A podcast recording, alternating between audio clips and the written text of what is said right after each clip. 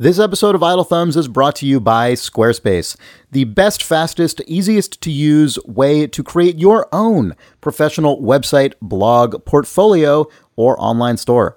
If you go to squarespace.com and use the promo code THUMBS at checkout, you will get 10% off your first order. You can sign up without a credit card, it is very easy to use, and if you get a year, if you sign up for a year, you get a free domain name as well. That's squarespace.com and the offer code THUMBS at checkout.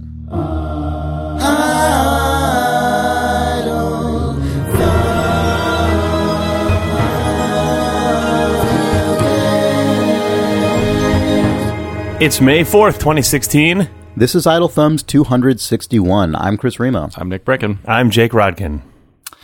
Oh God. Wow. it's off to an ominous start, Nick. yeah. Well, it's been an ominous morning, Chris.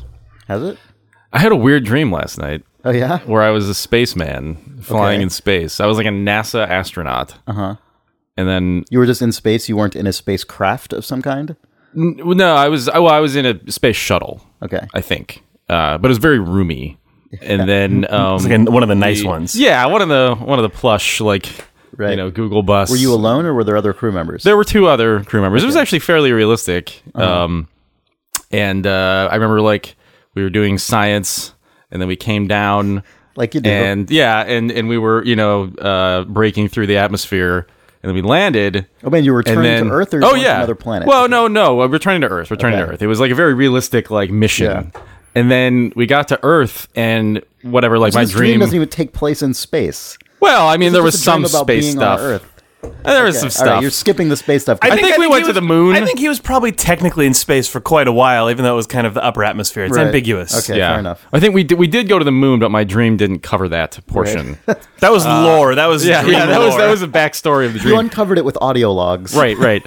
Uh, but I did That actually. you I left did for actually. yourself. What? Yeah, yeah. So I got to Earth, and I'm on Earth, and then the dream just like skipped forward. I probably woke up and then like continued making this dream, and then um, people were just berating me and my team for doing a shitty job. Like they were, course, of they were like, your dream. like, Of and I remember your dream I remember going to having to like, like someone was like, "You didn't do it right," and I was like, "No, look at these pictures. We're on the moon. Like, look at the, I. Here's my footprint. Here's the science machines. Here's all the stuff we did. Like, and they were like, "I don't know. I can't really tell from this photo like what you did. There's not a lot of evidence that." I'm like, "No, there's, Well, there's this like is- all this stuff we did, like did all the things." This is actually like- now an intensely realistic dream. yeah, no, This is a it dream was of what it's like to be Buzz Aldrin. Right, Be like, yeah. I went there, I was on the moon. Exactly. like, I don't know. Yeah. Think you're full of shit. Yeah, sure you were. Ask your good friend Stanley Kubrick. Did you ever see the video of him punching out the guy that like is a moon? Oh, a yeah. moon conspiracy. Oh my god, we've talked that about is- that is- multiple Have we? times on this Okay, all right. Oh, Yeah, it's for just sure. so good. Man, what if Trump becomes president and Trump becomes the first sitting U.S. president to accuse a Buzz Aldrin of not going to the moon? Because that just seems like the kind of thing Trump would Trump would for no reason. There will be a do. coup. Trump sends Buzz Aldrin back to the moon to fucking prove it. You know what? I, you know who I like? I like people who don't fake moon landings. it's just a thing. It's a, p- a fight he's going to pick for no reason at all. Yeah, that's fine. I will rally behind Buzz Aldrin on the way to the White House. That's that's that would be that would be a totally fine way to protest President Trump. Yeah. with Buzz Aldrin at the head of it. So what happened? What? How did this end? Oh, that was it. It was just you know it was your, just your dream just ended with it was angry probably crowds. probably the harassing Curb Your Enthusiasm theme song. I don't know. Just God, like- wait, we have to back up to the to, to the Buzz Aldrin thing because we could live in a world where Buzz Aldrin punches President Trump Mm-hmm. and then becomes president. that's the thing. I think it would be enough, right? Yeah. What wakes America up from its national nightmare? yeah. Astronaut Buzz Aldrin punching Trump in the face. We're like, oh Jesus, what have we been? Whew. and then next, this is like that dream I had. Yeah. The Secret Service agent just slowly backs away, turns his head. It's like that scene in Gladiator. Everybody puts their weapons down. It's just like, nope, this is happening now. Jesus. Well, also because it's a dream of yours, surely some like further catastrophe happens. So you then like this is a horrible premonition that as everyone is like waking up from their like delusional nightmare and celebrating, you realize like an even more terrible future awaits, and you're the only one who can see it Right. at this point. Yep. So get ready for that Okay. in like six months. That's fine. I'm always ready for that, Chris. Well, Yeah. This reminds me that Off-World Trading Company came out finally. Oh, and- man, and none of us played it. No, I mean, you haven't. I, mean, I played it a long time ago. I have to play. I, I played to a play the- ton of it a long time I know. ago. I, I played enough of it that I guess I guess off this will probably make me. I go did. back to I did it. play Off-World Trading Company after it came out. I forgot, man. Uh, so my ex- my experience with playing. Man, jo- ho- hopefully, in terms of people waking up from like weird delusions, hopefully Jake is realizing that for the last Yeah, decade, he's actually played tons of video games and he just forgets. Week no, after okay. week after So week. it was almost probably a year ago or more that it was uh, over a year ago that Off-World Trading Company first started showing up as a playable game for backers. It's a like. I don't know how much we want to get back into what Off-World Trading Company yeah, is. just, just recap it. It's uh, it's a game may, uh, led by Soren Johnson, who was the lead designer on Civilization Four. It's a real time strategy esque game on Mars, but it's very economic focused. So you play as uh, one of many corporations on Mars who is trying to survive there while also mining its resources for profit. So uh, you win the game by doing well enough that you can buy out all the other people and basically have a Mars monopoly and ship stuff off world for huge amounts of money. It's really good. Um, at least the version that I played for a long time, which was the early release, and it was it was good enough that I kind of deliberately stopped playing and waited waited for it to come out. Like I was expecting it to be hours and hours of campaign like Civilization or something, but it actually plays like a board game in like 30 minutes.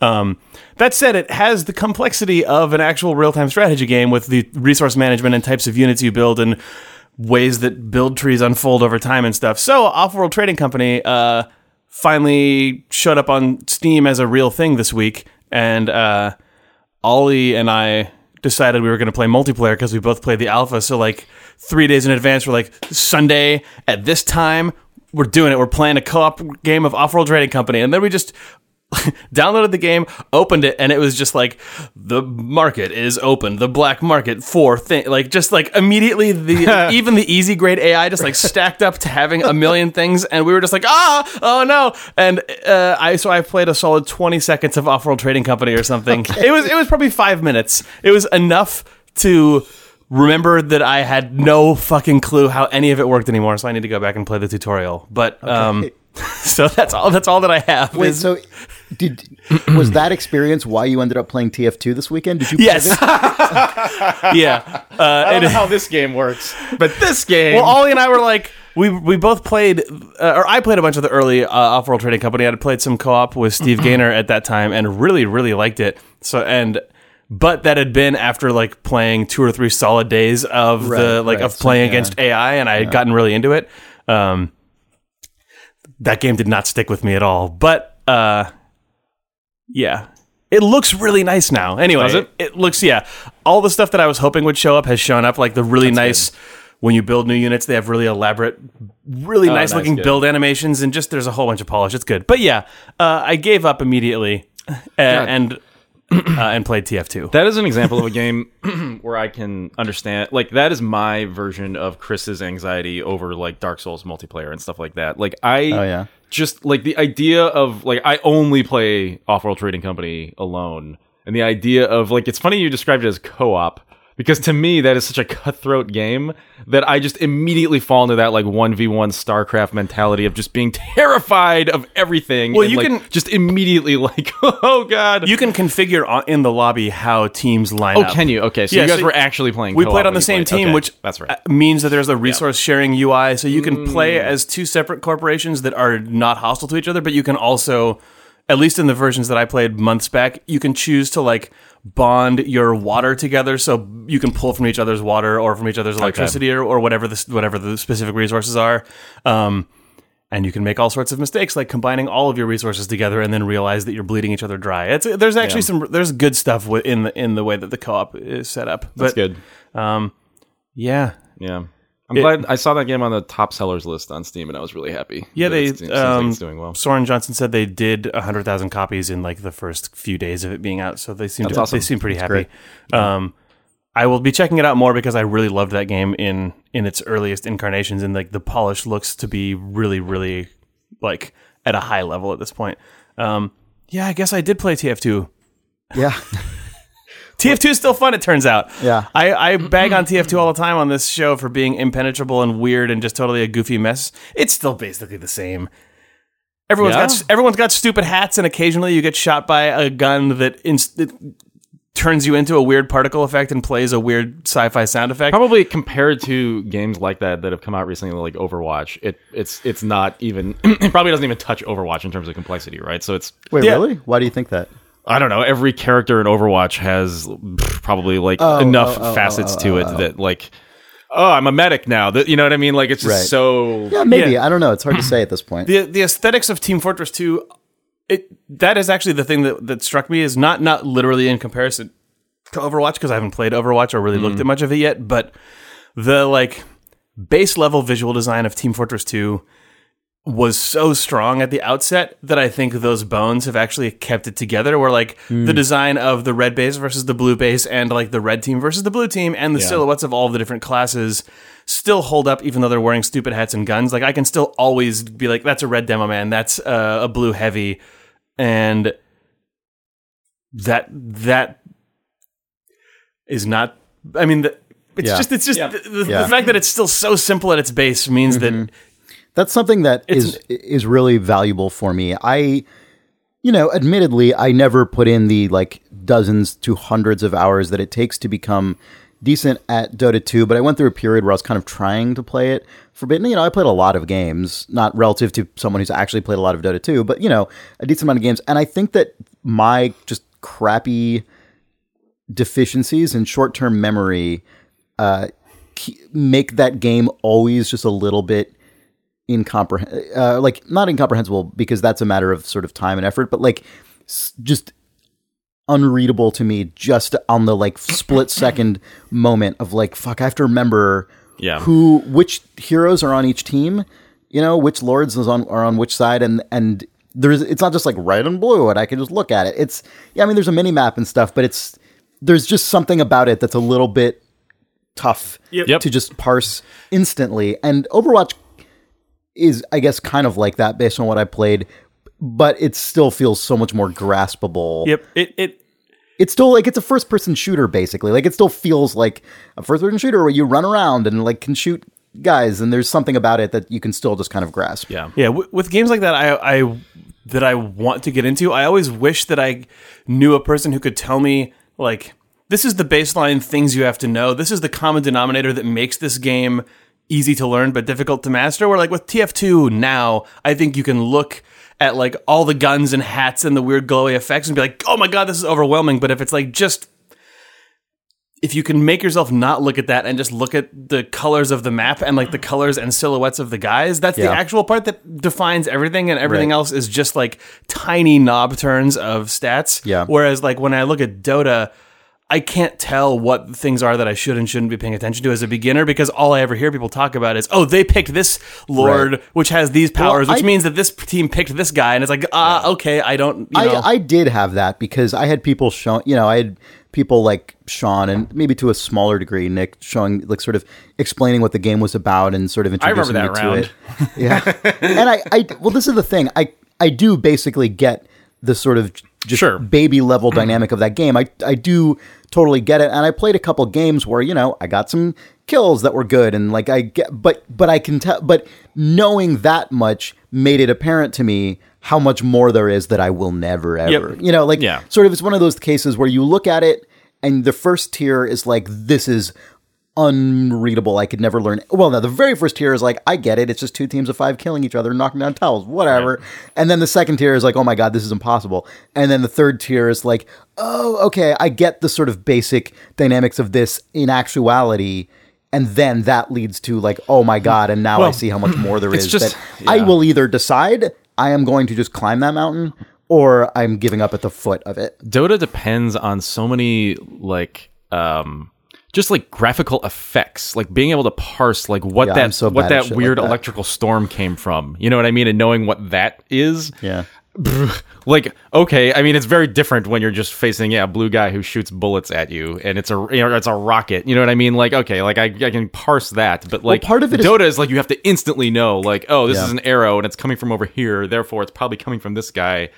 And that that means something that I now have to do, right? Well, like that, I- that I actually like yeah. there are definitely people who come into games cold with no previous experience in that game or that genre and just either have some like weird inborn aptitude or just have a level of patience and receptiveness and the sort of type of learning available to them that they can persevere through it and eventually learn and become good. Um, so that, that that exists. But you know, if you people talk about Kay plays Dark Souls three, right? That woman who didn't know anything about Dark Souls and then started playing it on a stream and or on I don't know if it was stream or YouTube and YouTube, I guess, and then eventually became a master at that game through sort of patience and the and applying the appropriate type of learning to the game. Um, but then there's also if you're someone like me who's not gonna ever do that because I'm just I'm not gonna devote that time. Um, there are you know you just have certain things that that are legacy skills that you just have right like i could imagine going into something like overwatch or tf2 and totally finding it overwhelming and just crazy shit flying everywhere not knowing what to make out of any of it but you know i've got this grounding in like Team Fortress Classic and Quake 3 and Unreal Tournament from the late 90s to early 2000s and I feel like that still benefits me when I load up Overwatch or the Doom 3 is or why- the Doom 4 multiplayer. This is beta. why Rocket League was so refreshing for me because it was like Just totally different. Oh yeah, like I mean, this is this is uh, this is a blue car and the red car, and then you push the thing and the thing, and then it just Yeah. goes, and the, you know, I mean, just very like stripped down, but then also Well, it's also its not kind of- directly like any other one Yeah. game or lineage of games. Yeah. I'm sure you could draw pr- plenty of comparisons, but it's there isn't a just genre of that. that Right. You know. It, yeah. Yeah, that's I mean that's why Team Fortress 2 and I mean the original Quake World Team Fortress were both really refreshing at the times that they came out to me. Yeah. Because it was not literally as simple as Rocket League, but at least it was just like it's a multiplayer game, mm-hmm. but and it's two teams. And the teams are made up of people who each, God. who each have a unique skill. And it's like, do you want to be a soldier? Do you want to be a demolitions man? Do you want to be a heavy weapons guy, a medic, or a spy, or a sniper? And it's like that's The thing, the, so the thing that I think sold me on Team, I guess I probably started with Team Fortress Classic. Um, Yeah, me too. Was I, I two don't Fort. think I missed out on just they're very, they're. I mean, they're not very similar, but, but just they are. like two fort, just like oh, they're two forts. You know, just like the idea that it's just like oh, it's get like you're building like a pillow fort, and then you can put up a little thing and like defend your fort. Yeah. Like it's just such a basic like childhood concept that everybody can understand. Even though that map is probably not the best Team Fortress map, it's just like oh, this is like comfortable. I know what I have to do. Yeah, I don't know. yeah, that Man, speaking of just of of kind of funny elemental multiplayer games, th- this is a this is a weird dot to connect, but I but it I don't know. Over the weekend, there was a free Steam weekend for a game called Duck Game. Do you guys know of this? No. This was one. This is a, one of the, those games that was published by Adult Swim. You know how they've been Oh, yeah. Mhm. sort of dipping their toe into video game publishing in the last few years. And I guess it actually came out a while ago. I didn't realize this. Like, this game must have come out one to two years ago on uh, on Windows and PS4 and, and stuff. And when I saw it on Steam, I for whatever reason I thought it had just come out recently, but nope, guess not. I just missed it. Anyway, I played it. Uh, I played a bunch of rounds of it over the weekend, and it is hilarious and really good. And we should we should try and play it with each other. Uh, it requires very low time commitment. So it's called Duck Game, and it's a four player multiplayer game, local or online, where you are a duck, like a pixel art duck, uh, and I don't entirely know how to describe it. It's like a party game, basically. Um, each round of multiplayer is a totally different level, and the objective is always the same. The objective is always be the last duck standing, and you basically die in one hit, right? Whether it's like an explosion or a bullet fired by another player or whatever. Um, you can start with weapons or you can not start with weapons and find them in the level or whatever. And even though the objective, as far as I can, well, m- maybe there are different modes. I don't know. The mode I played, the objective was always just be the one who's alive and the other three ducks are dead. And even though that objective was constant in all the rounds I played, the levels are so different and s- just surprising that that actually means different things. Like sometimes you will just spawn into a very traditional arena and ev- there's like a shotgun available for everyone and it's just a quick shoot 'em like just du- basically four person duel because you die so quickly and then the, whoever wins is the one left alive and that's it but then sometimes the, you spawn into just a crazy like tunnel and you have to get through a crazy obstacle course and then on the at the very end of the obstacle course is a gun and so the, the the whole like basically 99% of what you're doing in the level is a mad dash to get to a gun before the other Okay, sorry. I, I missed how the like the camera and world arrangement are. in Oh, this I'm game. sorry. I should have said that. It's a it's a it's a 2D flat game where you see the entire level. So it's like a Samurai Gunner Tower Fall or something. yeah, yeah, Okay. Okay. yeah. It's a two. D Sorry, I really should have led with that, huh? I was like It's a, a pic- tunnel. I'm picturing like a camera with Yeah, no, like no, no, fucking sorry. ducks leap like. Sorry, that was bad. so yeah, it is a Okay.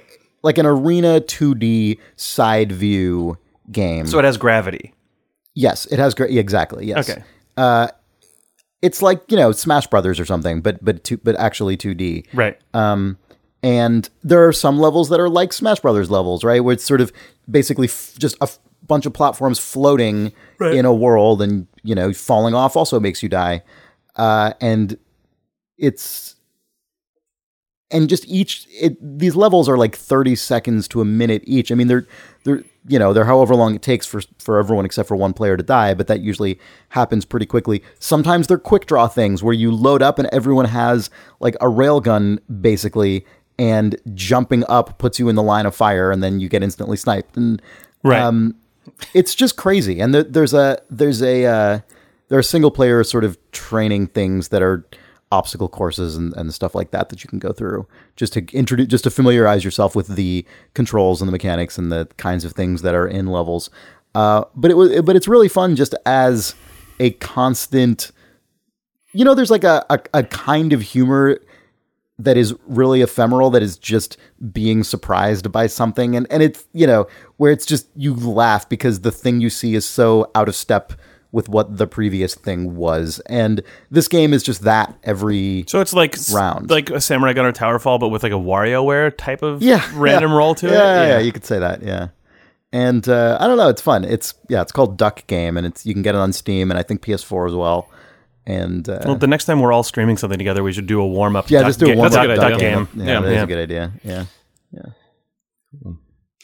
Yep Uh, the other thing that I've played a bit of, or uh, actually, I don't know how much I've played relative to you guys at this point, but I've been playing a lot of Hyperlight Drifter because. oh, wait, yeah. I'm Oh. sorry. I forgot to say why I talked about that in context. Oh yeah, you're just like competitive first-person games remind me of Duck Game. right. Because you know, We just took it on faith that there was that that was yeah. true.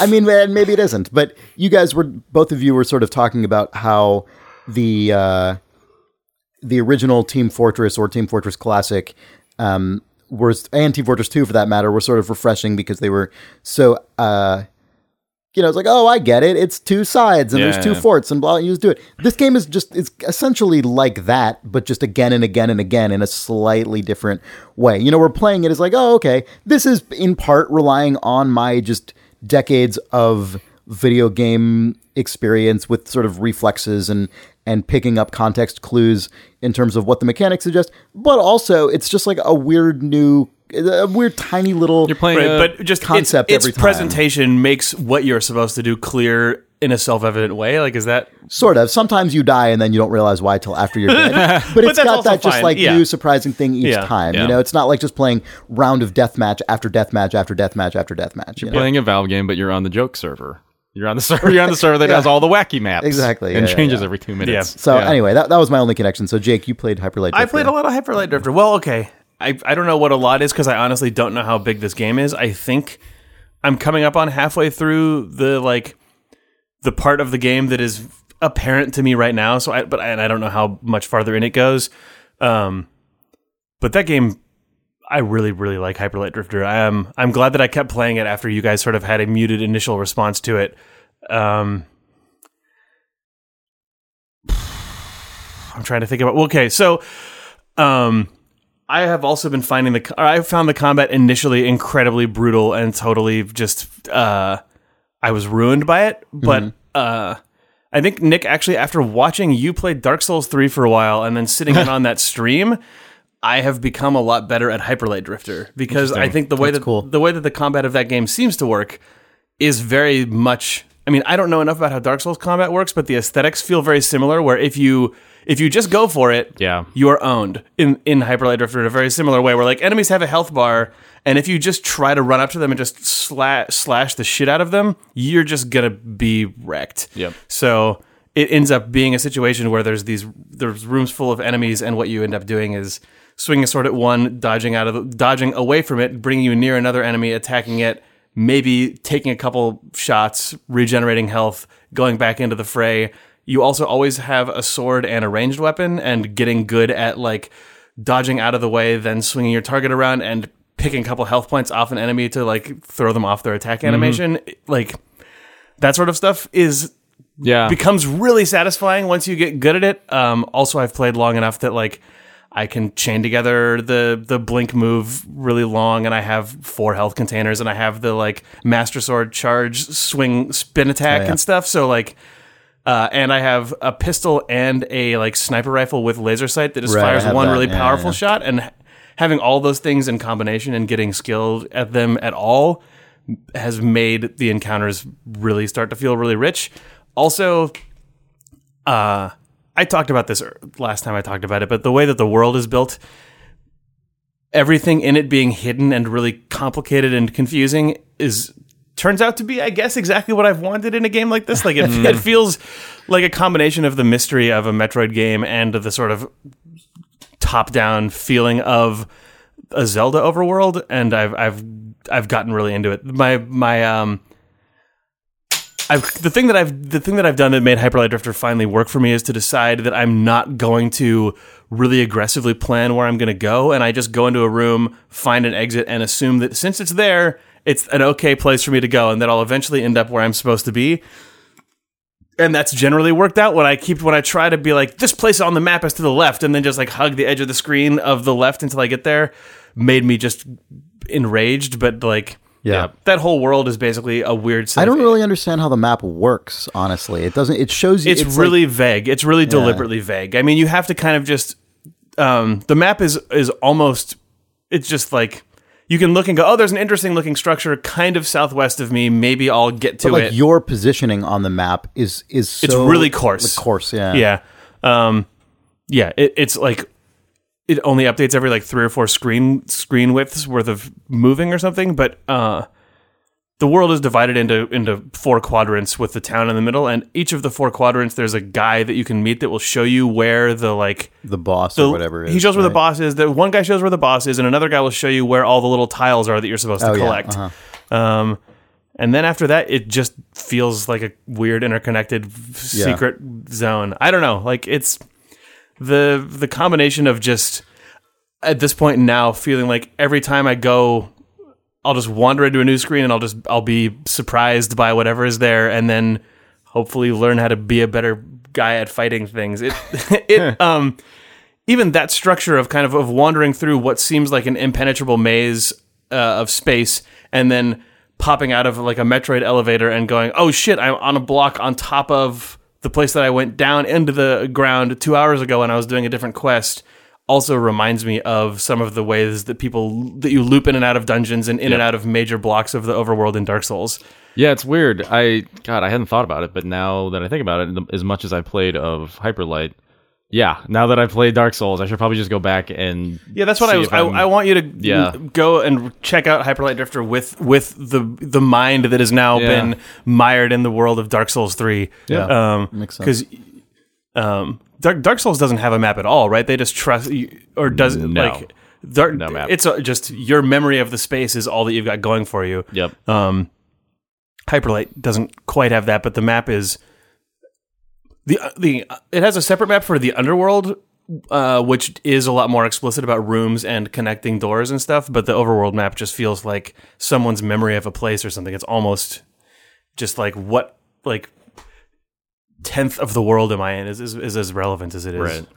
Mm, Yeah, I don't know. That's cool. Yeah, Yeah, I will keep playing that game because it has actually fully got me at this point. Yeah, you you've made me want to go play more of it.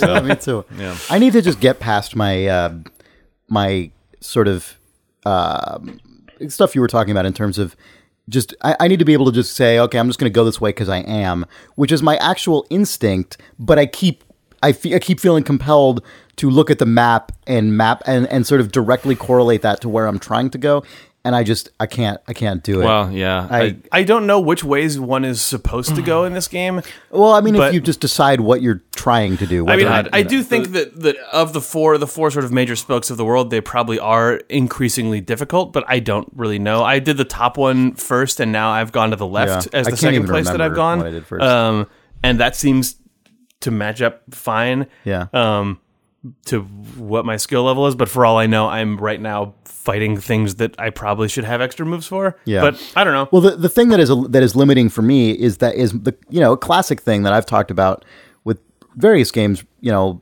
on this podcast, which is that if I suspect I'm leaving a stone unturned, I desperately want to, to you know turn over the stone, and it, in a game where I don't have a lot of confidence about my um, directional memory and understanding of the layout of a space, I'm constantly suspicious that I have missed something or uh, you know because also in this game there are a lot of sort of corners you can peek around and Yep. places you can get that aren't obvious and so I feel I'm just like constantly wanting to like scour every single pixel of this place Yep. and I should just not I Yeah, I've I've it. finally in like the last couple hours that I was playing gotten to the point where like I have enough crap affixed to my guy, like enough upgrades that I'm actually like discovering health kits and then leaving them behind in case I need them later. Whereas Oh, wow, like the yeah. first the first right the first like two hours or so that I was or three, that it was just like it's a fucking survival game basically, yeah, uh, yeah. and like I still get totally wrecked in places, but I now like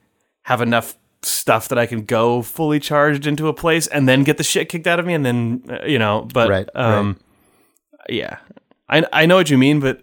It turns out, I think, in the long term, that game is a lot more forgiving than it seems in the moment to moment if you just sort of Mm-hmm. keep moving through it. yeah that makes sense Yep. uh, do you guys want to take a break Yeah. Yeah. Cool. Video game. Flowers. Flowers, you can get them sent to your mom or anyone else. This episode is brought to you by Pro Flowers. Mother's Day is so soon. It is mere days away. You better get on this quickly. If you go to proflowers.com, click the microphone in the top right corner of the screen, and put in the promo code THUMBS, you will see a bevy of offers available to A bevy you of bouquets. A bevy of bouquets of blooms. For only $19.99, you can get a hundred blooms with a free glass vase thrown in there. Uh, this is like the most frantic ad spot we've done for ProFlowers, and it's because you have very little time until Mother's Day. If you want to send flowers to someone else, you have, you know, it's a little more open but ended. for the mothers in your life, for any mothers in your life, blow their mind with a bouquet of blooms. a hundred blooms. Uh, for only nineteen ninety nine. B L U M S. Yeah. 100 gold blooms. I've been thinking that ever since we've done these ads. Yeah. Just anyway. Uh, that is proflowers.com. Click the microphone in the upper right, put in offer code thumbs, and see see all of these deals. You're going to want to get on this real soon. You're running out of time. Send probably be a day late.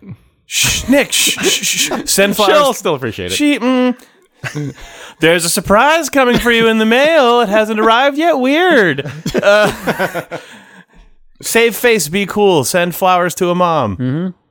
Pro flowers. Dot com. Click that microphone and put in the offer code thumbs soon. Thanks, ProFlowers. Video This episode of Idle Thumbs is also brought to you by Squarespace, the best, fastest, most user friendly way to make your very own professional website portfolio, blog, or online store. If you go to squarespace.com and enter the code THUMBS at checkout, you will get 10% off your first order, and if you sign up for a year, you get a free domain name. So, Adam Kunzmiller writes, I used your offer code when building the website for a company I started last year. If you want to check it out, head over to www.urusecurity.com. Is it a security Oh. service for Myst Online? No, it's it's Oh. seemingly unrelated, but I can only hope that their their company name was inspired by forgotten MMO Uru Ages of Myst. In that game, you are you. Is that why it's called that? Yes. Oh what? Oh my god. Anyway, he says, I quit my job and decided to make a go of running my own information security consulting firm with a good friend and colleague. This is definitely the most professional concept for any website we've highlighted with this thumbs promo code at Squarespace. Uh, this is these are definitely people who really know what they're talking about in terms of cybersecurity, and you can see their website at urusecurity.com, urusecurity.com. Uh, if you would like to make your own website, dedic- your own fan site about Uru Ages of Myst, uh, you can do so by going to squarespace.com setting up an account without needing a credit card, and then when you're ready to check out, use the Thumbs promo code for 10% off.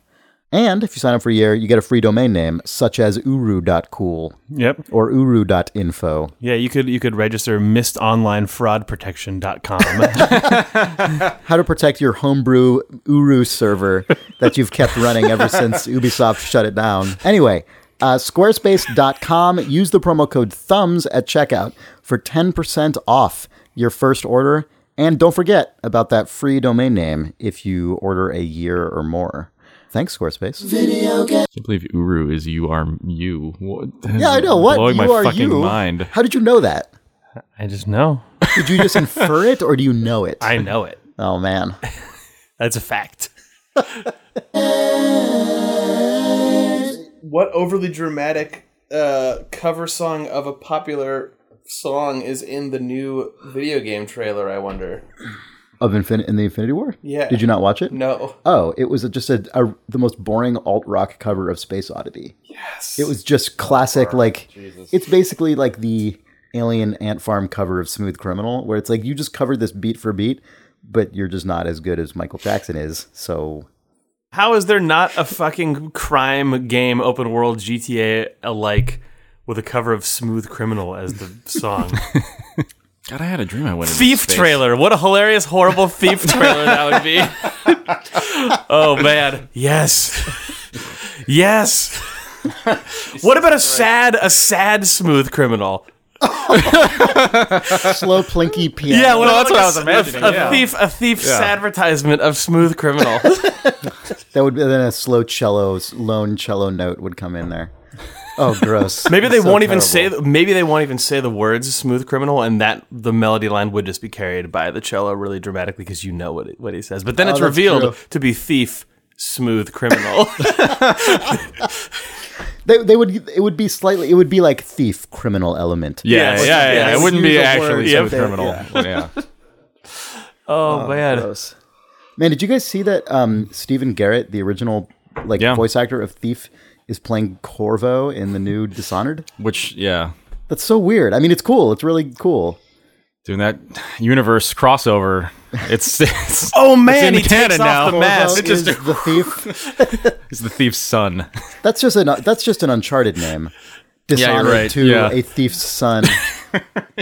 I, I think that in Dishonored World, uh, the original Hmm. actor of Corvo is now playing uh, Garrett. Thief? Yeah, Garrett? the Yeah. thief. Yeah.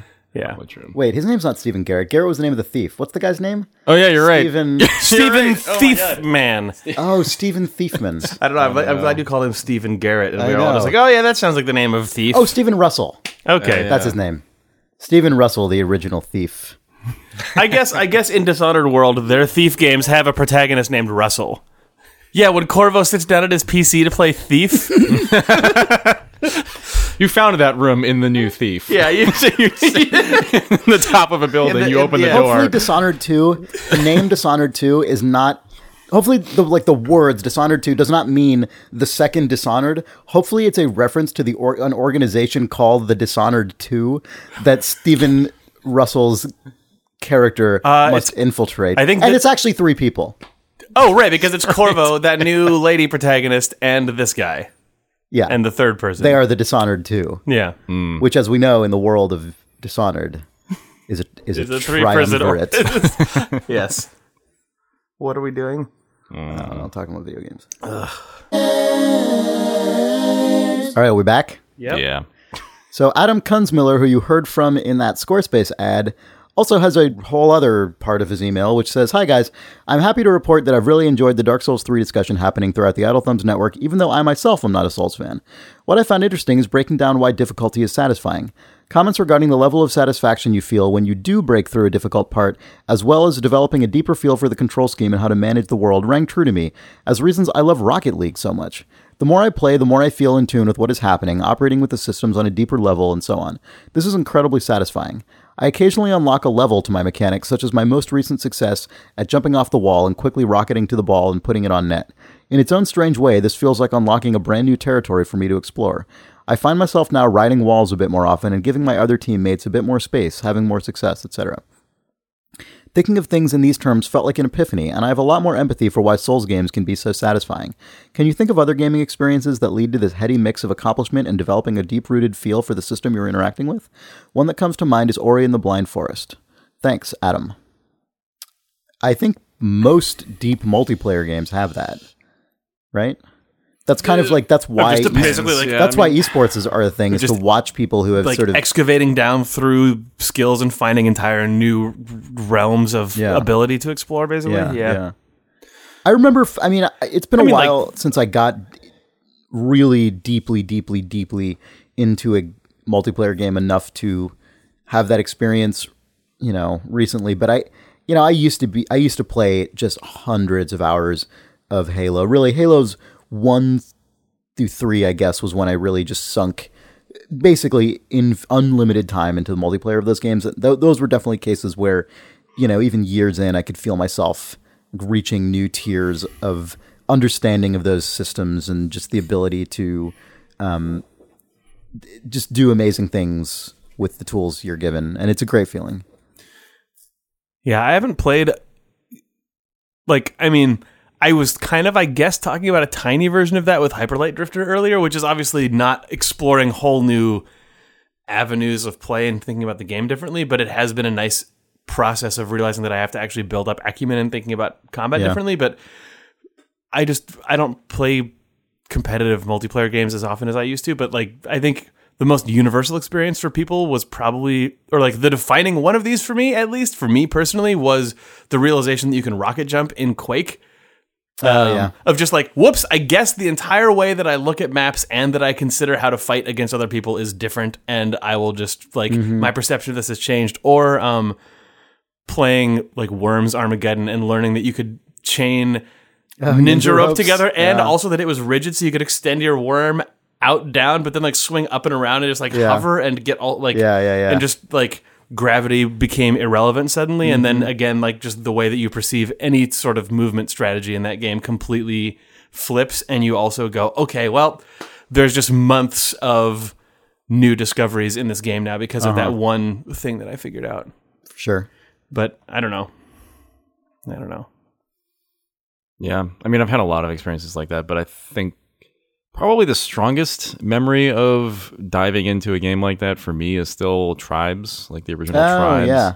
Because that game was so imperfect that it just morphed into a thing that by like a year post launch was just incomprehensible to like if, if you had just like looked at the box cover which was just like the standard sci-fi guy like yeah i got my that's little such an like laser gun box- Right, and then it's like, like, what is no. tribes? Nope. no, it's not anything like that at all. Now you've got like a weird guy in a suit, like standing on somebody else's head, and then there's a dude skiing down a hill, and then like when he skis down the hill, he like rockets through the flag. And then, skiing like, wasn't even an intentional design. no, it was wasn't intentional Yeah. at all. Like people just figured that out. I missed tribes, and it's like one of my Oh biggest regrets. God. Yeah, The- I- it is seriously. I think it probably probably is still the best multiplayer game ever made, and I think it's just a it's a real bummer to me. I mean, I know there's that new thing. Tribes people always try to grab tribes, but they can't. It's Yeah. just it's not what it was because they, what they're doing is they're taking kind of like the superficial elements without capturing what it was, which is, would be really difficult to do because it was just a weird thing. Like it's just it was a weird broken thing that was great. I know that we keep coming back to, or I keep coming back to TF2 because I played it recently, but I feel like Team Fortress 2 is one of the best examples of what are the.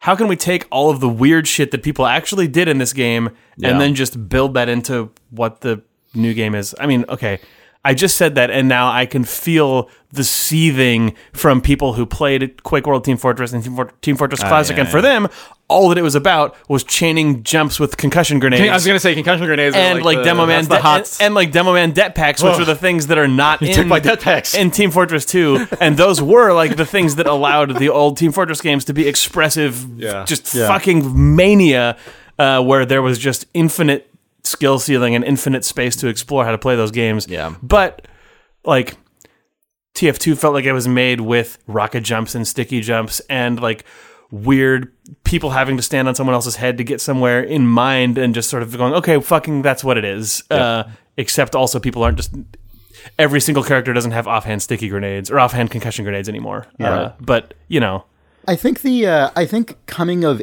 age in an era when that is how those games developed, right? If you look at Tribes, if you look at Team Fortress, if you look at, um, you know, Quake with rocket jumping and bunny hopping and things like that. Uh, that whole era of PC multiplayer, that that's you know when I I think Worms is actually a good 2D example. Worms is a totally good 2D example. That right, that was like when um, relatively stable internet play, internet server based play became a you know doable and common, and that's definitely when I got into those to those games in a big multiplayer way. And uh, you know, I think we all did, and I think that experience is partially what makes me feel so unequipped to um, so ill at ease, I guess, in the world of the modern uh, multiplayer server based paradigm, which is the kind that uses experience and leveling and loadouts and all this stuff.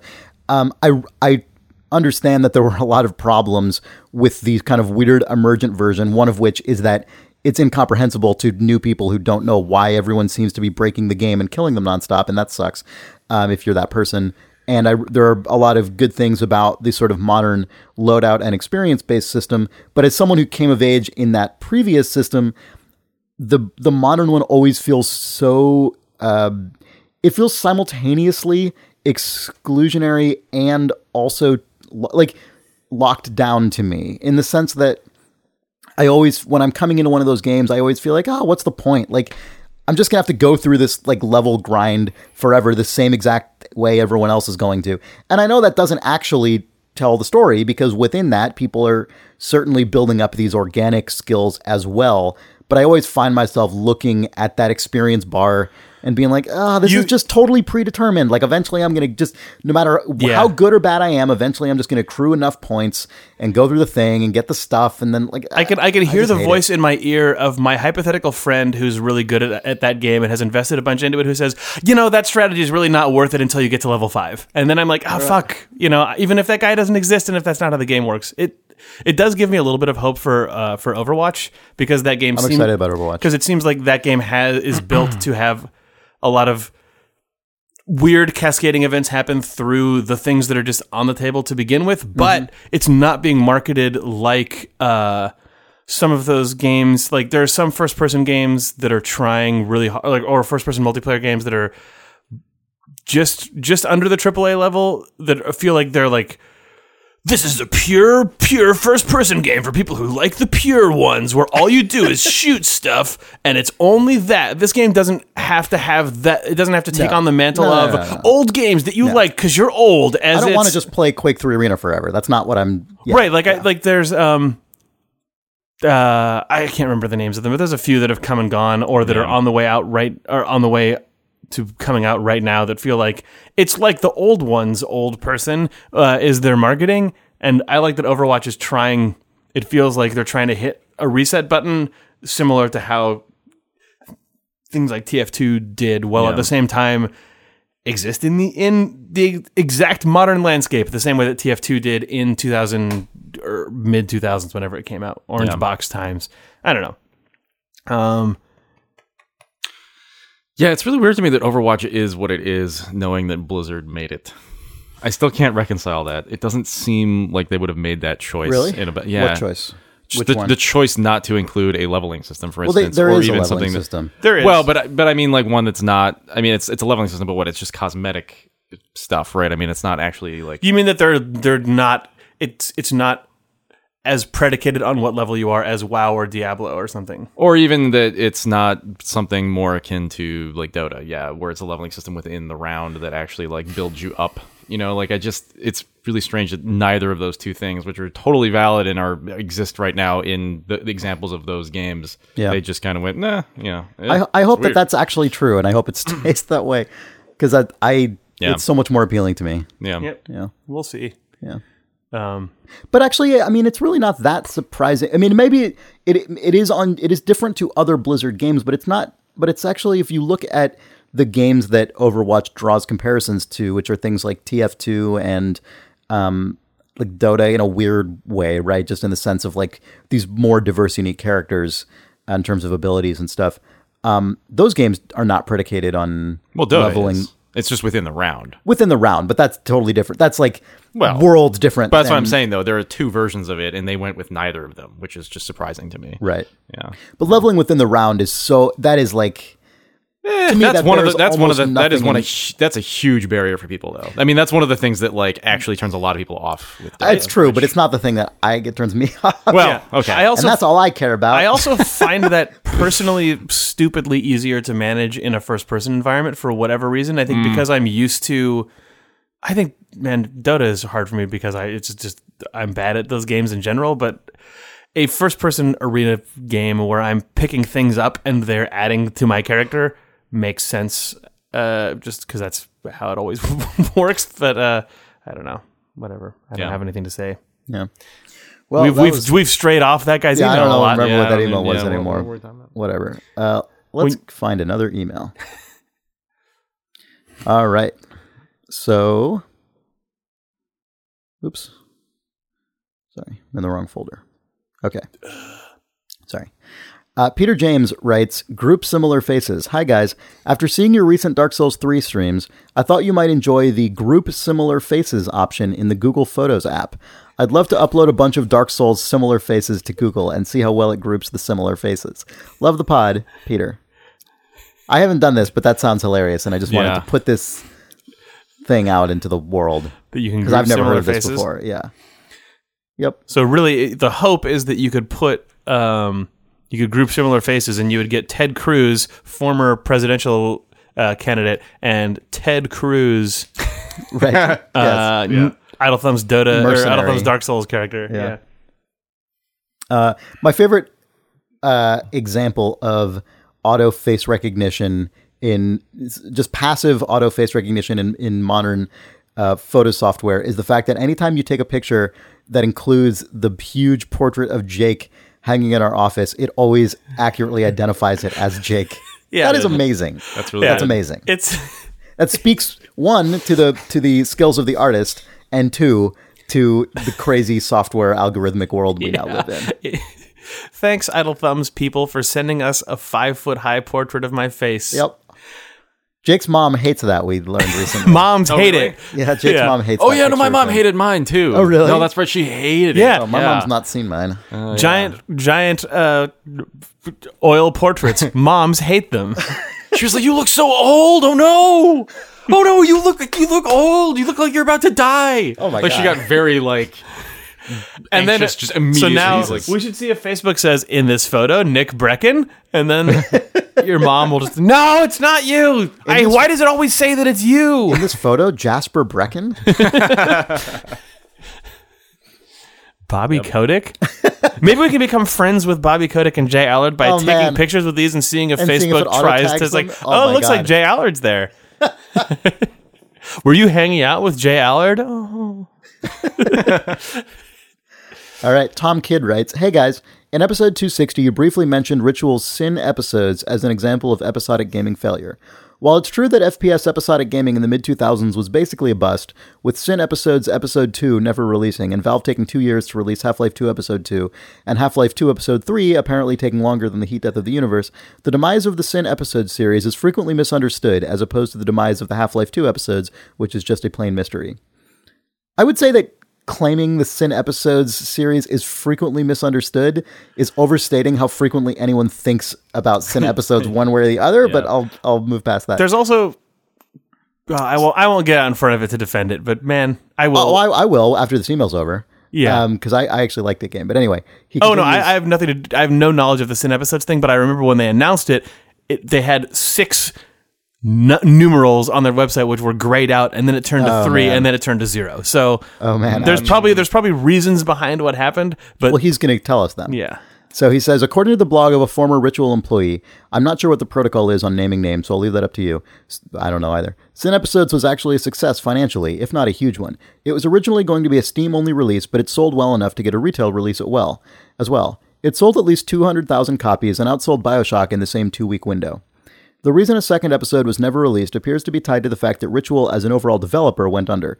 According to that blog post, while the game was successful, Ritual suffered a series of setbacks in the form of other projects they were working on being cancelled in various states of development, and the subsequent effect on the burn rate of the company was devastating enough to the bottom line that the company had to be sold to another company, casual game developer Mumbo Jumbo, who were actually in the same building in downtown Dallas. God, West and End Mumbo district. Jumbo was originally not a casual game developer. Mumbo Jumbo's first project Yeah. was Myth 3 for Bungie.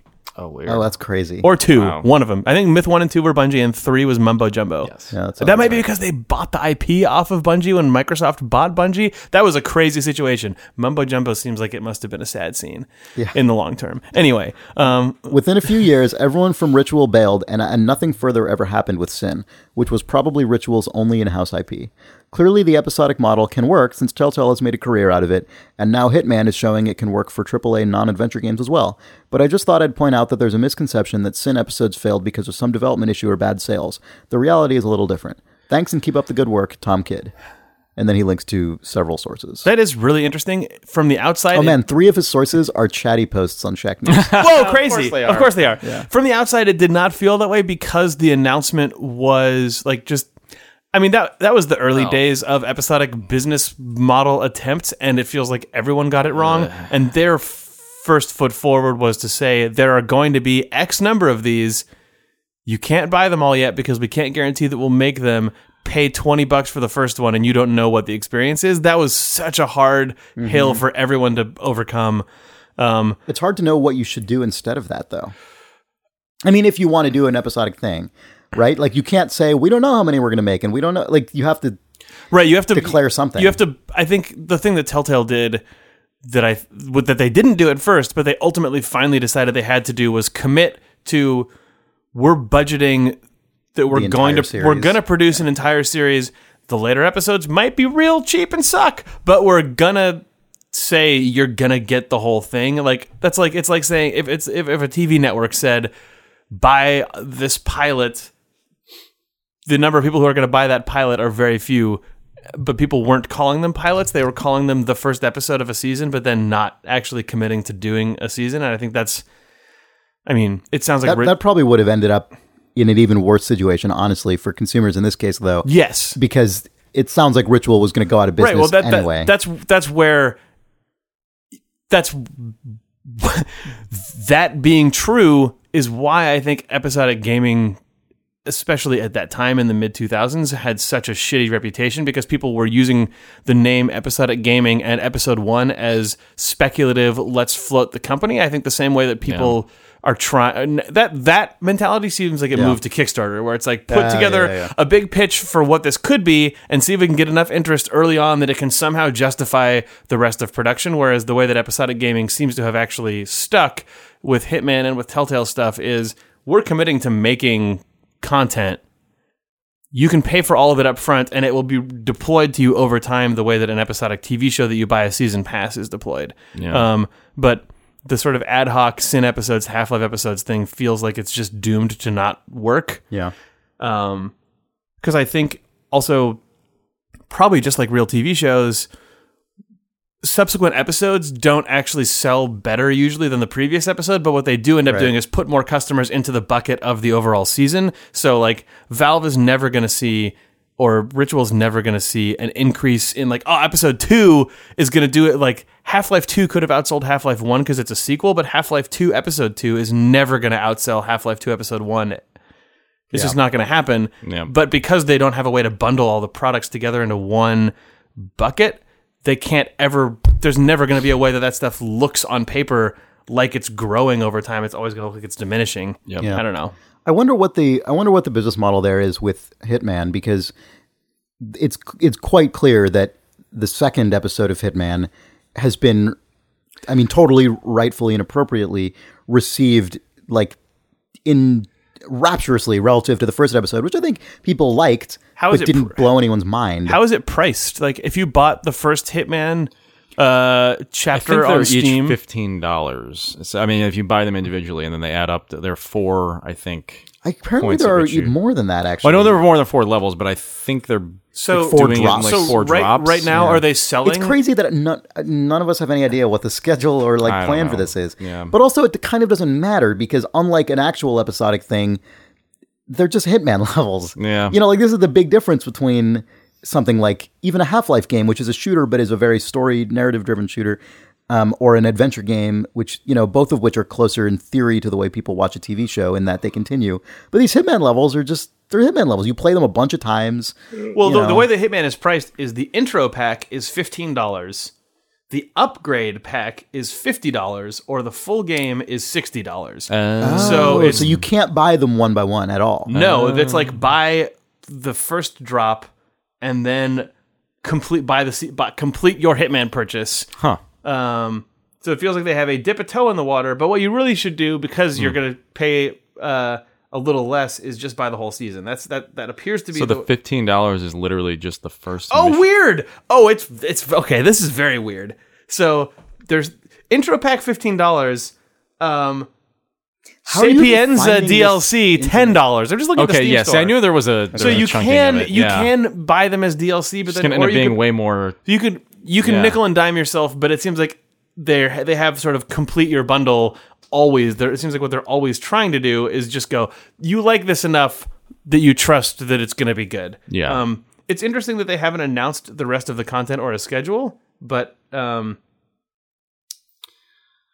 So Yeah, basically, you have to, to find out what the business model is. You basically have to keep checking every time they release another episode because that information you shared didn't exist at the time that I bought the game. Yeah. because Sapienza wasn't out yet. Uh, yep. unreleased players have access to the intro pack content, prologue mission, the Paris Sanguine fashion show, full access to contracts mode, escalation mode, uh, a bunch of other live content, and then remaining content will be available as six releases periodically through 2016, starting with the first new one in April. Is what that's what the Steam page says. So the in, the So if you if you bought all of the DLC, then plus the fifteen dollars, you would end up spending more than sixty bucks. Oh yeah, like. for sure. So Yes. so you're basically yeah. Yeah, God, that's so so weird. basically, oh, But so- that's always how stuff is. When you don't buy stuff bundled, it always costs more. Well, yeah, yeah. It would be weird to charge the people who paid Yeah. the bundle price more. No, I know. It's just it's just weird. yeah, so it, it's interesting right now because we don't need to get super into the stupid pricing of this, but yeah, No, if you you get increasingly trapped if you buy the intro pack for Yeah, fifteen bucks. that's what I'm then- thinking Then about, you buy the Sap- Sapienza pack for ten bucks. You've paid twenty five. Now what? Then Yeah. you have to just you're just locked into nickel and diming yourself because otherwise you just pay fifty bucks to get the other four. Yeah, Yeah, really strange. That's so Um, strange. I would not be surprised if when the third one comes out, the pricing Yeah, is going to change again. Like they're probably path, just going to yeah. keep. What a complicated. That's really strange. Are there going going to end up being people who have like It almost- all the levels except for one? in It the almost feels or like know, maybe the- it's complicated by design, I- though. I- and I don't to know. avoid. I think it's complicated by necessity at this point. Well, Once that's they've I mean. started, I think. well, that- but that, but also, I don't know if. uh, We're, ahead- I think we're ahead, talking Jake. ourselves into circles because I think that a thing that Steam has that none of us have ever used because it is relatively new it, uh, is the notion of complete your bundle, which is what an uh, iOS Oh, has true. that Oh, where I've you I, I, that. I, Yeah, I know you're right. if that's I feel like I've seen that really rarely on a couple of games right now where like if you have a game you can get you can go from the one DLC that you have to the full thing for a difference. If they don't have that, I bet that Square is banking on them having that because that's a big thing in iOS now where you can Yeah. you can uh, if if a company has 3 apps in a bundle and you only own one, you can get the whole bundle f- for the difference. You know, Um, you know, what just occurred to me is they're making a Deus Ex like world or something, right? They're making like a weird Deus Ex thing that's not just Deus Ex three. oh really? I wonder if they're just gonna make it this. You mean 4? Or sorry, sorry, yeah, four. I wonder if they're just. I wonder if this is just their plan is to just make games as services or whatever, and just do this in, like for everything. you mean Square Enix? yeah, Yeah. yeah. Because I mean, yeah, when they announced it, it was like Deus Ex uh, Universe or Wait, something. when you say I- that's not Deus Ex 4, do you mean that is replacing Deus Ex 4 or is that is in I- addition I, to? I don't know. There was some confusion at the time. I think I think it isn't replacing uh, a true sequel, but there's like a weird. Yeah, welcome to Deus Ex Universe. Is their is their website right now. I've never even heard of this. Yeah, I don't know if that means that that's just their sort of like marketing initiative. I cannot remember, but I wonder if they're. I wonder if this is something they're trying out. Well, this was apparently announced like years ago. Yeah, yeah. I guess it's just the name of their like whatever Marvel Cinematic Universe. This is just their Yeah, because one of the one of the things is a comic book. okay. It's not an MMO, Square Enix says, but I wonder. I wonder if they will just for the new Deus Ex do something similar to this because it seems like the kind of game that you could also just roll out in chunks. You know, now you've unlocked more of the city, and there are like another couple of missions. Like it seems like you could probably do it. Yeah. Huh. Weird. The concept between Deus Ex Universe is to create an ongoing, expanding, and connected game world built go. across a generation of core games. There you go. It's our commitment to develop to deliver meaningful content that expands the franchise on a regular basis and to deliver a deep conspiracy that will span several connected Deus Ex games, creating a more immersive and richer experience than ever before. It will include PC and console games, but also additional Deus Ex games and experiences available in tablets, smartphones, books, graphics novels, etc. This sounds really overwhelming. Sorry, and- I Nedry laughed at the like you did. a deep and rich universe that will expand the franchise, whatever the what Yeah. the fuck that was, and additional conspiracies. Yep. a deep conspiracy. Oh man, this reminds me a lot of that stupid rock paper shotgun comic. Yeah, I that know. I feel was like just- you- I was you just thinking the same thing. You should maybe just explain The what? The, rock, paper, the shotgun rock paper shotgun comment. comment about the. removing Oh, the man. yeah, I feel like that should just be shared here, uh, even though you also tweeted it. That's true. So I was I was uh, watching the trailer for the new um, uh, what is it Call of Duty game, which you know whatever it is. Infinite War. Yeah, it's whatever it is, and um, I think it's called Infinite War. uh, I think it is called Yeah, Infinite is. War. It's Infinite War by Infinity Ward. Available A only at Dr. Seuss GameSpot. joint. um, and there was a an amazing co- so in the story they they included a block quote of the uh, of just like the fucking press releasey press release. Do you think it's worth reading the press release? no. Okay, Uh, I, whatever. It's a press release. The you can guess. yeah, and a comment. I just scrolled down to the comments for whatever reason, and a commenter had edited the press release to remove all of the, just about all of these sort of hypey adjectives. The super superlative adjectives. yeah, out of the press release, and he just, you know, pasted the remainder. And I, I posted this on Twitter, and it it, it blew up because it is in fact hilarious what this commenter did, and it reads as follows. Call of Duty Infinite Warfare puts storytelling in a narrative. Infinity Ward breaks ground by exploring weight and its responsibilities. In a time of adversity, the player, as captain of their warship, must take command against an enemy. Soldiers are thrust into circumstances that will test their training and reveal their character as they learn to lead and make decisions necessary to achieve victory. The game also introduces environments, weapons, and abilities to Call of Duty. The campaign From Combat to Fighters occurs as an experience with loading times and delivers franchise moments that fans love. That's that. It's got those loading times. I love that. I love it Uh. so much. What it actually reminds me of, what it reads like 100%, and this site is gone now, but there was that objective game reviews website for a little while that just, oh yeah. that reads exactly like those articles, except that they would then say, Four out of five stars at the end. Oh man, I'm s- I'm so sad that that site is gone. But it turns out you can relive that site by just taking all of the adjectives out of a press release. Yep, it's true. God, with loading times. Yep. Yeah. All right, let's see. So Tegan Robichaux writes, J Allard's dog. An idea, an idea popped into my head that I cannot shake. The idea is threefold. One, J Allard owns a dog. Two, the dog's name is Xbox. Three, the dog is trained to respond to Kinect voice commands. Xbox turn off makes it play dead, for example. I choose to accept this as fact until proven otherwise. Tegan Robichaux. So that's probably true. Yeah, in the in the J Allard uh, universe. That's J Allard seems like he would. J Allard, who now like Yeah. owns a weird bike collective thing in Portland, seems like. Or I guess you got a can't own a collective, but a, whatever he is of it, um, it's probably actually just a company. He probably has a dog that he trains to respond to Xbox Kinect commands or whatever it is. yep. I just got a message from Zach of Video Games Hot Dog saying the love song of J Allard Prufrock. What? Is the T.S. Eliot poem, The Love Song of J. Alfred Prufrock? Oh my god.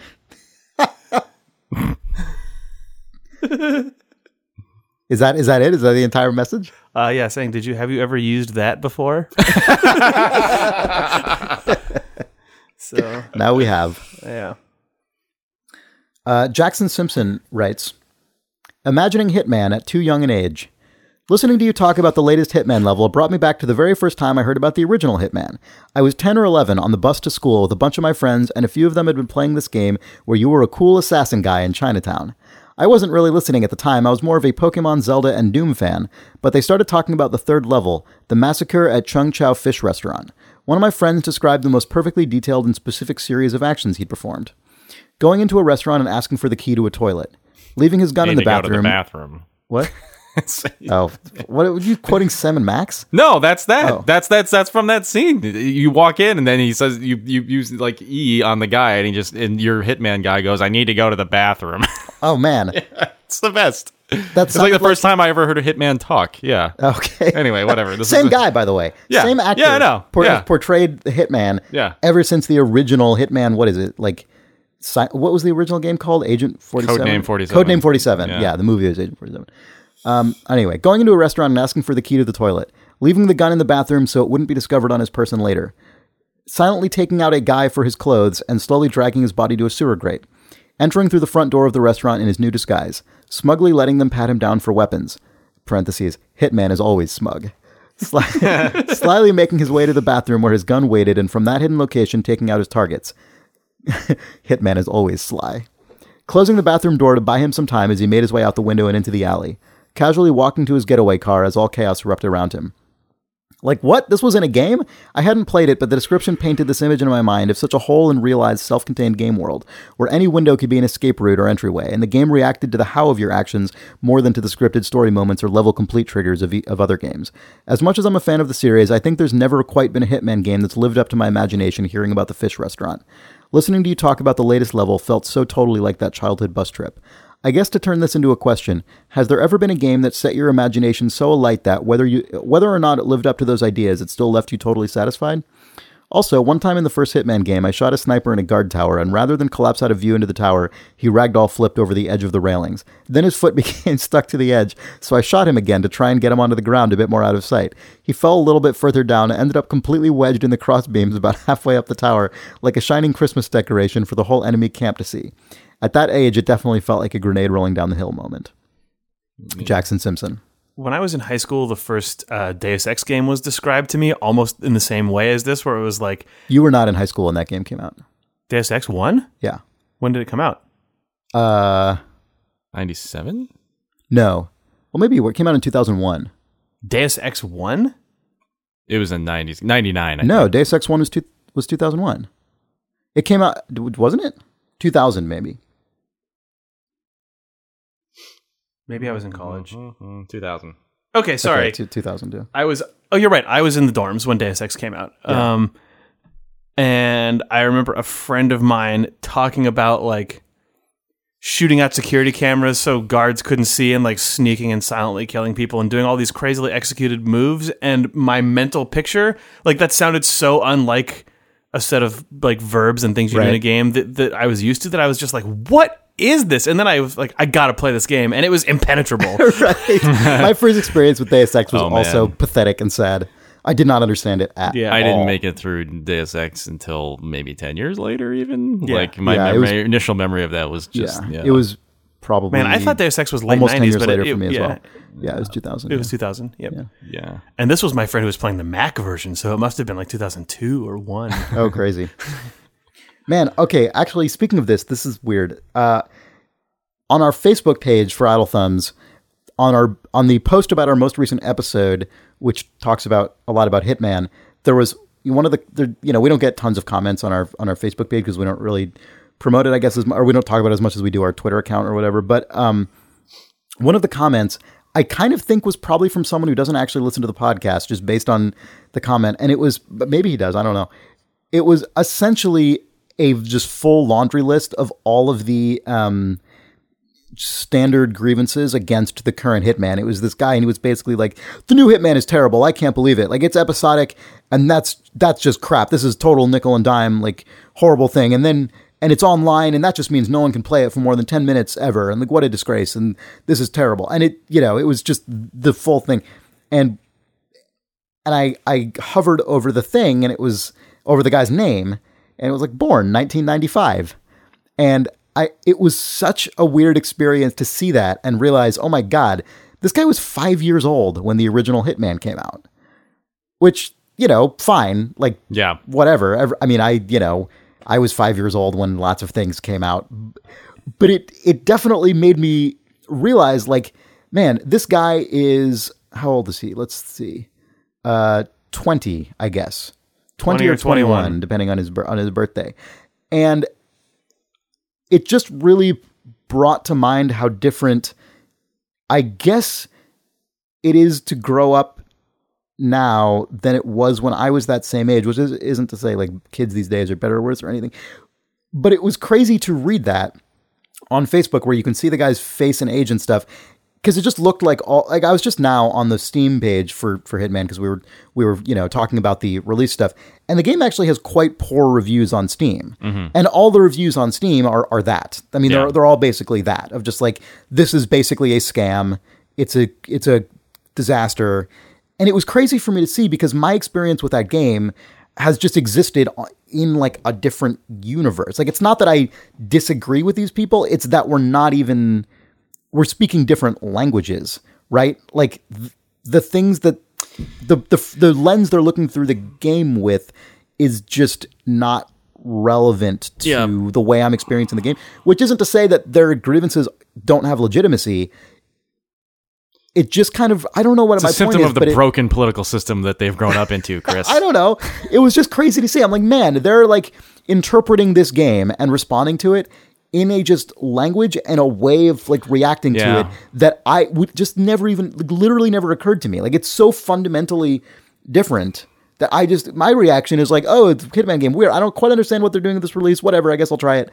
Um, oh, it's really good. Okay, and now I'm reacting to the game itself, and and that's that. And like that one initial difference in like I guess I'm fine with this versus like I'm suspicious of this.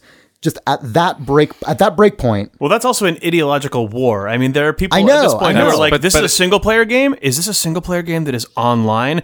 Fuck you, fuck you, fuck you, fuck you. Single player game that has uh, online anything like the Right. fact, That- like, whereas But that guy's grown up into a world in which it is so much easier to have those ideological wars exist and just be like pervasive. Like that's the thing I think. Feel like the- I feel like across the board, I just feel that way about like the internet at this point, where it's just it feels like there's just a generation that's just so used to picking a side and then just toeing a line. And well, like, it's not the- just that generation; it's all generations that exist now because Oh, we're all I'm living in not- that same yeah. world. But I just it- mean, it's like, a reminder that there's that been opin- nothing else. Well, it's just it's kind of a reminder that opinions are okay. So opinions are real, and people have preferences and taste. Obviously, that's a given.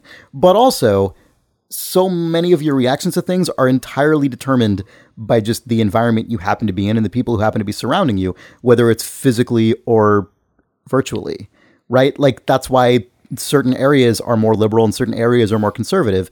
Like that same human brain could be transplanted, and if it just happened to grow up in a different place, it would probably have totally different, incredibly strongly formed and like just vehemently believed opinions. And if you're, you know, 20 years old and you're on like I don't even know, like Steam forums maybe. I don't I don't know like where people talk about games anymore, but like there's, you know, Jake as you said, like that's an entire just ideological position that basically like your opinion on that game is essentially destiny. because at sing- that point. single player games should not need the internet. Right. And like Period. that's It not- is yeah. like a is a fucking hardline stance. Right. Yeah. And I'm not even going to make the argument that that's wrong necessarily, right? Yeah, like no. there are like things that are annoying about that in Hitman. It just this is a reminder to me that hmm.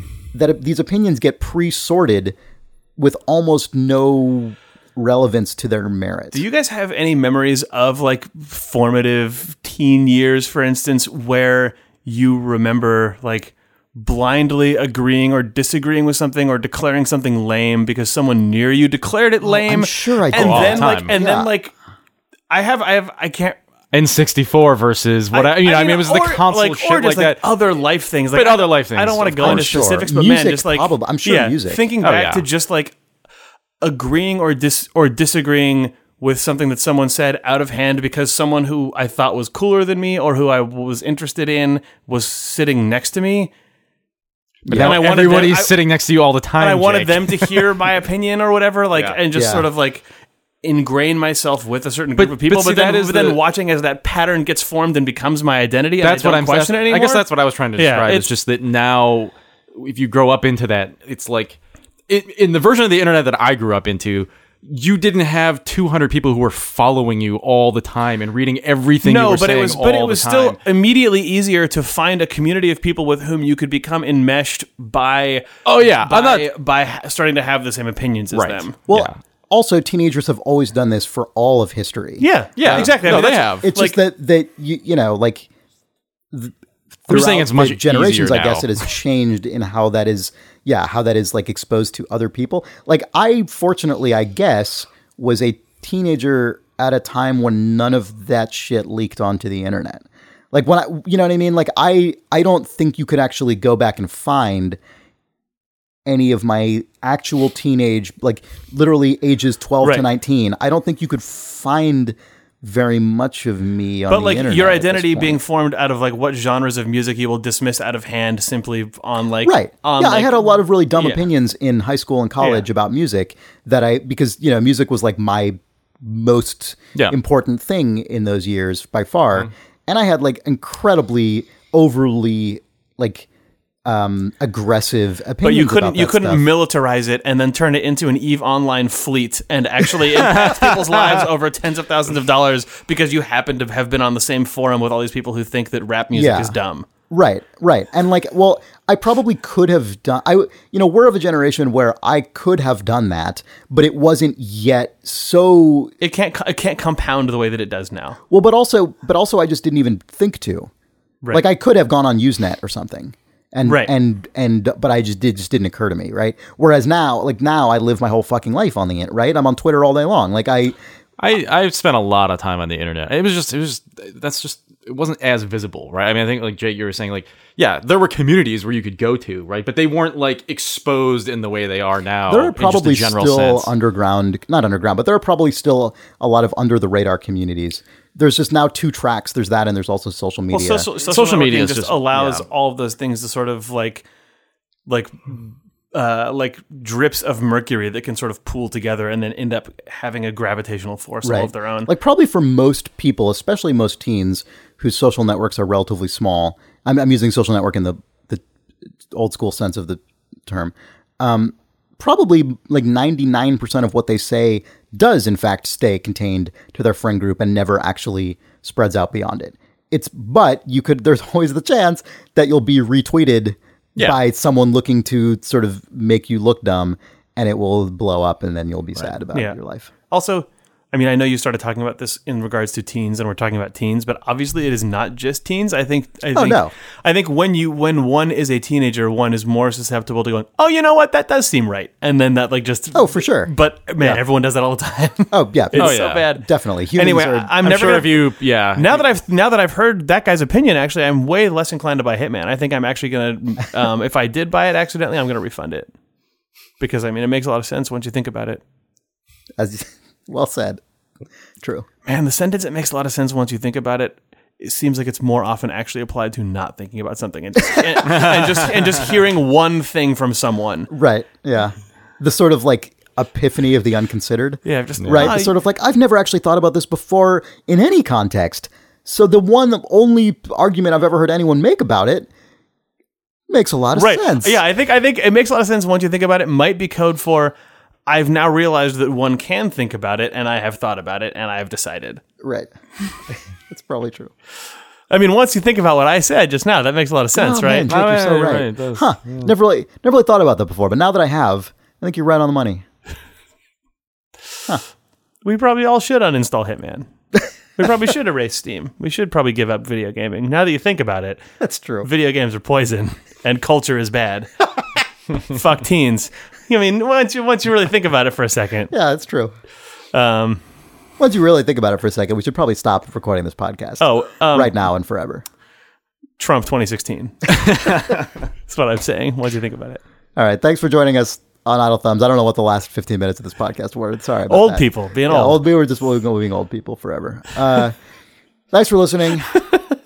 If you enjoy this podcast for some reason, please tell a friend. Please consider rating us and reviewing us on iTunes. By the way, iTunes sucks. Boycott iTunes. It's killing culture.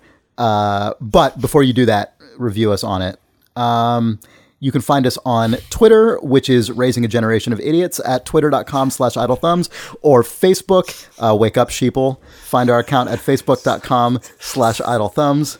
Um, we have other podcasts on our network at idlethumbs.net because we want to bring you all into our uh, ecosystem of franchised podcast um, dominance. Uh, you can find those at idlethumbs.net slash shows. Um, and uh, We have a f- forum at idlethumbs.net slash forum. It's a really sort of like isolated group of, you know, like minded, yeah, how- exclusionary people who will yeah, shame get you all, away. get all your opinions either constantly reinforced or uh, shamed until you give up and leave the internet. We're on uh, YouTube at youtube.com slash idle videos. Please like and subscribe. and leave a comment. Leave a comment. A good Leave- YouTube leave a comment. Hey guys. Also, shout out to Joel McCoy, who will have thoughts about the last 20 minutes of this episode. All right, thanks everyone. Bye. Jesus.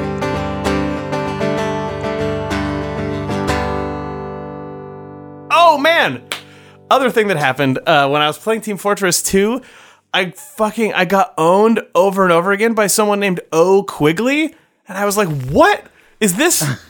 is this like SimCity creative director and Spore art director Ocean Quigley? Why is Ocean Quigley on this random Valve pub server, and why is he Owning you. fucking owning me? It was so satisfying when I would like because I, I got dominated by O Quigley, and like I finally killed him a couple times and got revenge, and it was the most satisfying thing. Yeah. So then I sent a tweet to Ocean Quigley saying, "Oh, were you just playing Team Fortress 2?" And he said, "Oh no, that's my 13 year old kid. he's he's taken over my he's taken over my Steam account and just oh, so, so yeah, I totally got owned oh by Ocean God. Quigley's teenage son. That's really good. Yeah." I'm not friends with that guy on Steam or anything. I just saw O Quigley. And I was like, that's a really unique username. That's his Irish cousin, Ocean O'Quigley. Ocean O Quigley. It's good to know that when my uh, video game skills diminish, I can just have a kid to just sort of be my to keep like- up the Steam account. Yeah, right. And reckon, hmm, ended up- uh, this is- that man, ended up Nick being- Breckon's still really good at games. that, that ended up being a secret game dev server because Ollie and I were playing on it, and then Oh. Aaron Ash joined in, and Oh. Ocean Quigley was there, and it was like we're just all we all just pressed p- play payload race on the server screen. It ended up on a Valve server. It's so funny. Who are you? Who are you? U- Urm. if you are me. Who I? I'm Quaid. I'm Detective John Kimble. I'm O Quigley. I'm, I'm O Quigley. Stop it. If you are you, then who am I? Ages beyond the Myst. Do you think this is the real Quigley? It is not. It is Quigley's 13 year old child. That's coming out of the is voice of the heavy.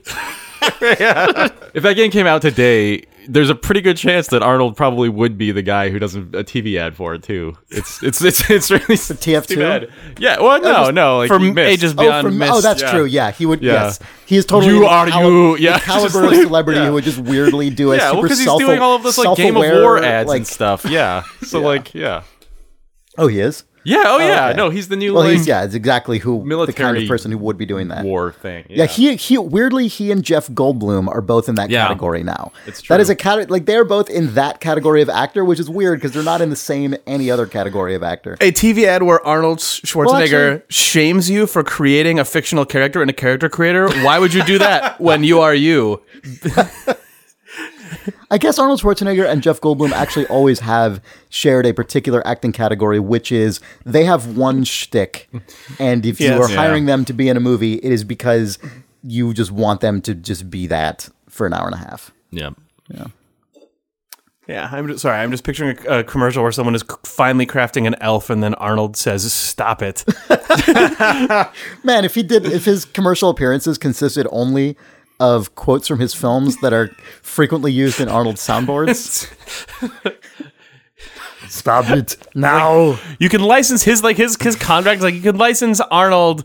Um, him saying anything you want will cost a lot, but we also offer sound soundboard page A, soundboard page B, or the complete soundboard package as sort of a ramp up to him just reading anything. Right. He's really well practiced at saying these ones where he says he's a police officer and who are you, and then this other page where he can answer questions yes, no, uh, you know, you Stop know, it. You can ask and answer questions generally, or he can claim to be any one of these named characters and Yeah. tell you commands. Yeah. Promote your cybersecurity, uh, like anti-phishing scheme uh, using "Who is your daddy and what does he do?" you know, Classic, Classic. classic, security question. yeah. constructs what is your favorite car and who is your daddy and what do you do? God, Arnold. security questions. Who's your daddy and what does he do? You think this is the real Quaid? yes, no. yes, no. It is. Who are you? How are you?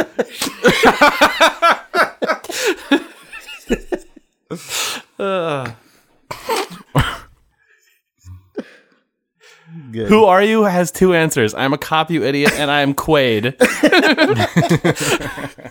I am Detective John Campbell. I'm, det- oh, I'm Detective John Kimble. God Yeah. damn it, it has three answers. Yeah. Twist. yeah.